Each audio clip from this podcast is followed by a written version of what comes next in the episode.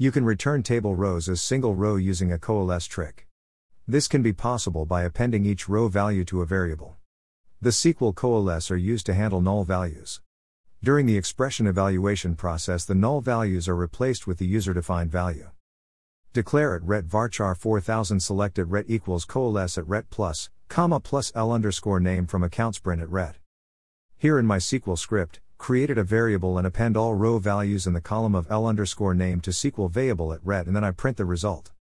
Even though the script can return lengthy string, it may depends on the number of rows and the capacity of varchar variable declared.